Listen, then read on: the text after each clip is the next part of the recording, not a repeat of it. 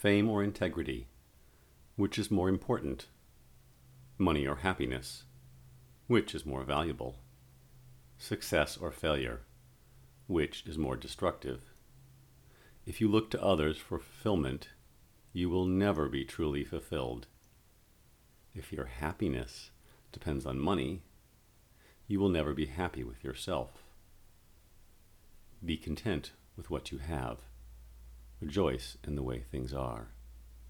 When you realize there is nothing lacking, the whole world belongs to you.